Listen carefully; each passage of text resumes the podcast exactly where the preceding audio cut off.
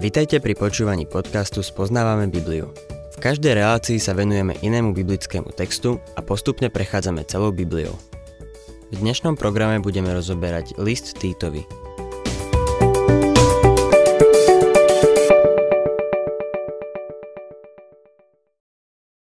Milí poslucháči, v minulej relácii sme sa v epištole Títovi dostali po prvú kapitolu, siedmy verš.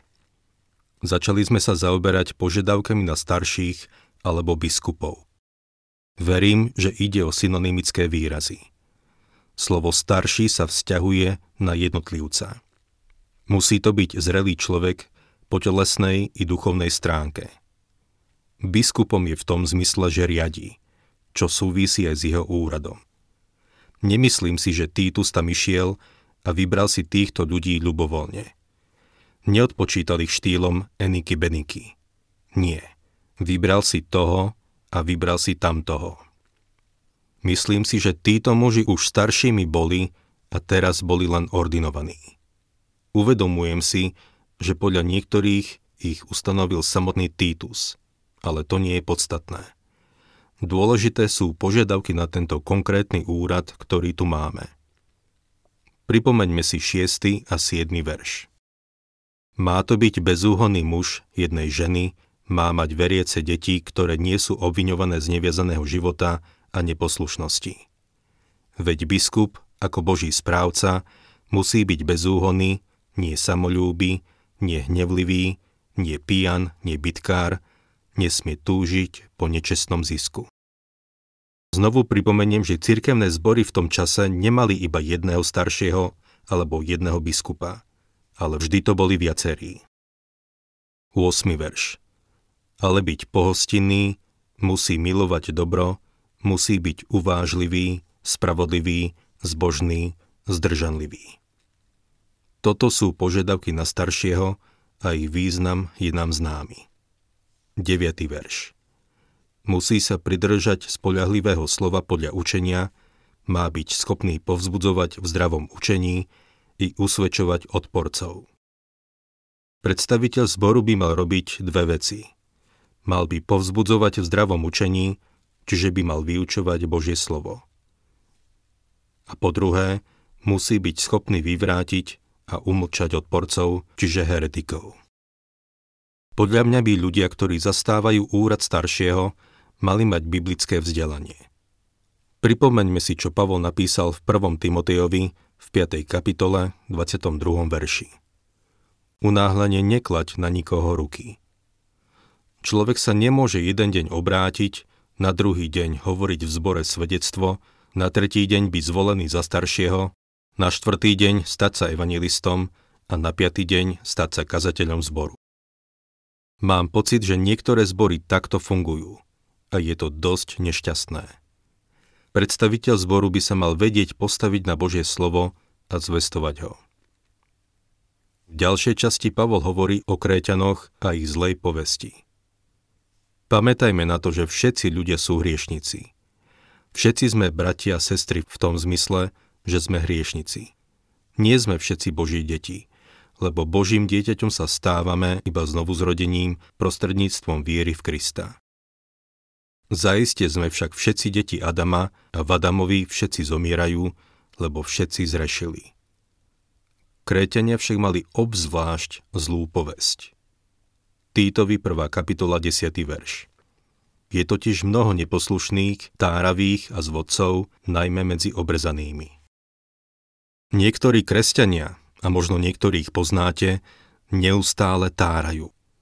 Cestoval som raz s jedným mužom tristo kilometrov a od momentu, čo nastúpil do auta, v kuse rozprával, až kým z neho nevystúpil. V skutočnosti nič nepovedal. Boli to reči celkom o ničom. Je veľa táravých ľudí. Je v poriadku sa zabaviť a vtipkovať, ale to, čo tu Pavol odsudzuje, je neustále táranie a prázdne slová. Ďalej Pavol hovorí o zvodcoch, najmä medzi obrezanými. Má na mysli tých, ktorí odporovali jeho učeniu. Čítajme ďalej jedenásty verš. Tých treba umlčať, veď rozvracajú celé domácnosti, keď pre nečestný zisk učia, čo sa nesmie. Rozvracajú celé domácnosti, čiže celé rodiny. To bolo veľmi vážne. Vždy, keď sa zaseje Božie slovo, príde diabol. Nepriateľ zaseje kúkoľ medzi pšenicu. Viem to z vlastnej skúsenosti. Bol som raz na východnom pobreží Spojených štátov, kde sa vysiela naša relácia. Počúvajú veľa ľudí a mnohí uverili v Krista. Keď som tam však bol, dozvedel som sa, že po našom vysielaní nasleduje relácia jednej sekty. Redaktor tej relácie sa snaží opravovať moje biblické učenie. Diabol sa vždy snaží do toho vmiešať. Podobne to bolo aj na Kréte. Vykonalo sa veľké dielo pre Krista, ale nepriateľ tam hneď zasial svoje vlastné zrno. dvanásty verš. Ich vlastný prorok, jeden spomedzi nich, povedal: Kréťania sú ustaviční klamári, zlé zvieratá, lenivé bruchá. Výraz zlé zvieratá znamená, že Kréťania boli drzí a krutí. Lenivé bruchá znamená, že boli daromní nenásytníci. Pavol tu nie je veľmi lichotivý, ale takúto mali vtedy povesť v Rímskej ríši. Pavol tu cituje básnika z Kréty, Epimedida, ktorý sa narodil na Kréte o niekoľko storočí skôr.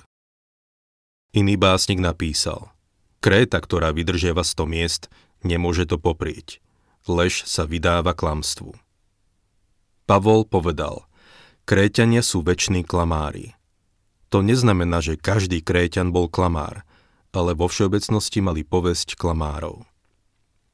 Je úžasné, čo Božia milosť dokáže a dokázala medzi Kréťanmi. Boli to klamári, zveri a nenažraní lenivci.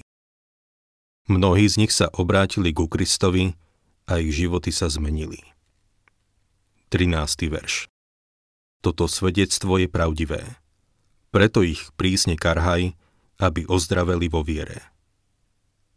Pavol radí Títovi, aby bol k ním prísnejší, ako by bol k iným, a to kvôli ich pôvodu a povahe. štrnásty verš. Nech sa nepridržajú židovských bájí a prikázaní ľudí, ktorí sa odvrátili od pravdy. Nech sa nepridržajú židovských bájí. Pavol tu neodkazuje iba na zákonníctvo. Popri Mojžišovom zákone vyšlo veľa písomností, ako napríklad Talmud a mnohé iné. Nečítal som veľa z týchto židovských spisov, lebo nikdy na mňa neurobili veľký dojem. Ale niektoré som čítal a je v nich niekoľko dosť divokých bájí. A prikázanie ľudí, ktorí sa odvrátili od pravdy. Pán Ježiš pokarhal náboženských vodcov za to, že Boží zákon doplnili o tradície, a to je to, o čom tu Pavol hovorí. Zákonníctvo sa prejavuje v dvoch rovinách. Tým, že človek je spasený prostredníctvom zákona, a tým, že má podľa zákona žiť. Toto učenie je v oboch prípadoch nebezpečné. Spasení sme z Božej milosti a v skutočnosti sme povolaní k tomu, aby sme žili na vysokej úrovni, ako požaduje desať Božích prikázaní. Boh dal desatoro izraelskému národu a mám pocit, že dnes by malo byť zákonom pre celý svet. Keď Boh hovorí nezabiješ, je to pre každého, kresťana i nekresťana, čiže pre celý svet. Avšak tí, ktorí sú spasení z Božej milosti, majú žiť ešte na vyššej úrovni. pätnásty verš. Čistým je všetko čisté, ale poškvrneným a neveriacím nič nie je čisté. Naopak, poškvrnený je aj ich rozum, aj svedomie. Tento verš používajú ľudia, ktorí tvrdia, že ak je človek spasený z milosti, nezáleží na tom, ako žije. Čiže ak sme spasení, sme čistí a môžeme žiť, ako sa nám zachce. Sú sekty, ktoré rozvinuli toto učenie a hovoria, že môžu žiť v hriechu. Nenazývajú to hriech. Pre nich to hriech nie je, lebo čistým je všetko čisté. To, čo tu Pavol píše, nemá nič spoločné s mravnými otázkami. Adresuje tú otázku zákonníctva a jedenia istých pokrmov. Učenie mnohých zákonníckych siekt často zahŕňa dodržiavanie nezvyčajných diét. Ale Pavol hovorí: čistým je všetko čisté. Inými slovami, je úplne jedno, či ješ mäso, alebo ho neješ. Všetko jedlo je čisté. Ak si chceš dať štrkáča, je to tvoja vec. Moja vec je, že s ním nechcem mať nič spoločné. Môžeme jesť, čo chceme. Čistým je všetko čisté. Ak si neveriaci, žiadna špeciálna diéta nič nezmení na tvojom vzťahu k Bohu. Diéta ťa nespasí. Môžeš jesť všetku možnú zeleninu od výmyslu sveta, ale nenapraví tvoj vzťah s Bohom. Neočistí ťa. Pán Ježiš povedal, že nie to, čo vchádza do úst, poškvrňuje človeka, ale to, čo z neho vychádza. Čítajme ďalej šestnásty verš. Vyhlasujú, že poznajú Boha, ale skutkami to popierajú. Sú odporní a neposlušní a nie sú súci na nejaký dobrý skutok. Vyhlasujú, že poznajú Boha, ale skutkami to popierajú. Veľa veriacich dnes popiera Boha svojim životom. A popierajú aj Božie slovo. Poznal som človeka, ktorý bol starší zboru a nosil tú najväčšiu Bibliu, akú som kedy videl. Keď si ju dal pod pazuchu, tak ho nakláňalo na jednu stranu. Všetci boli presvedčení o jeho veľkej zbožnosti. Ale mimo zboru mal povesť nie veľmi čestného človeka. Nosil veľkú Bibliu, ale v skutočnosti jej neveril. Tým, ako žijeme, môžeme popierať Bibliu a rovnako svojim životom môžeme popierať Boha. Pavol píše, sú odporní a neposlušní a nie sú súci na nejaký dobrý skutok. Ceremónie a obrady nedokážu zmeniť zlé ľudské srdce.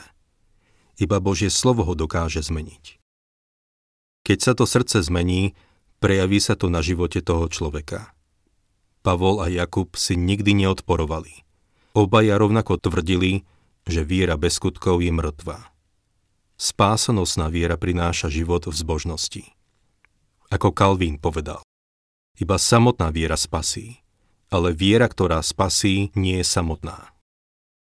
Na budúce sa pozrieme na druhú kapitolu Títovi, v ktorej budeme vidieť, že cirkevný zbor má za úlohu učiť a zvestovať Božie slovo. Ak cirkev nevyučuje zdravú náuku, nie je to cirkev. Cirkev sa od začiatku vyznačovala tým, že Pán jej deň čo deň pridával nových veriacich. A čo potom robili? V druhej kapitole Skutkov apoštolov v štyridsiatom druhom verši čítame. Neustále sa venovali učeniu apoštolov, bratskému spoločenstvu, lámaniu chleba a modlitbám. Ako vidíme, ak cirkev nemá zdravú náuku, je úplne jedno, akú vysokú má kostolnú väžu a ako nádherne zvonia jej zvony. To, na čom záleží, je zvesť, ktorá vychádza spoza kazateľnice. Tým je táto epištola veľmi dôležitá.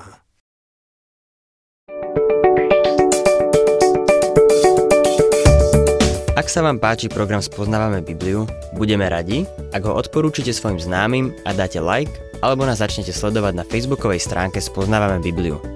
A ak vás niečo oslovilo alebo zaujalo, napíšte nám cez Facebook alebo na adresu spoznávame bodka bibliu zavináč gmail bodka com.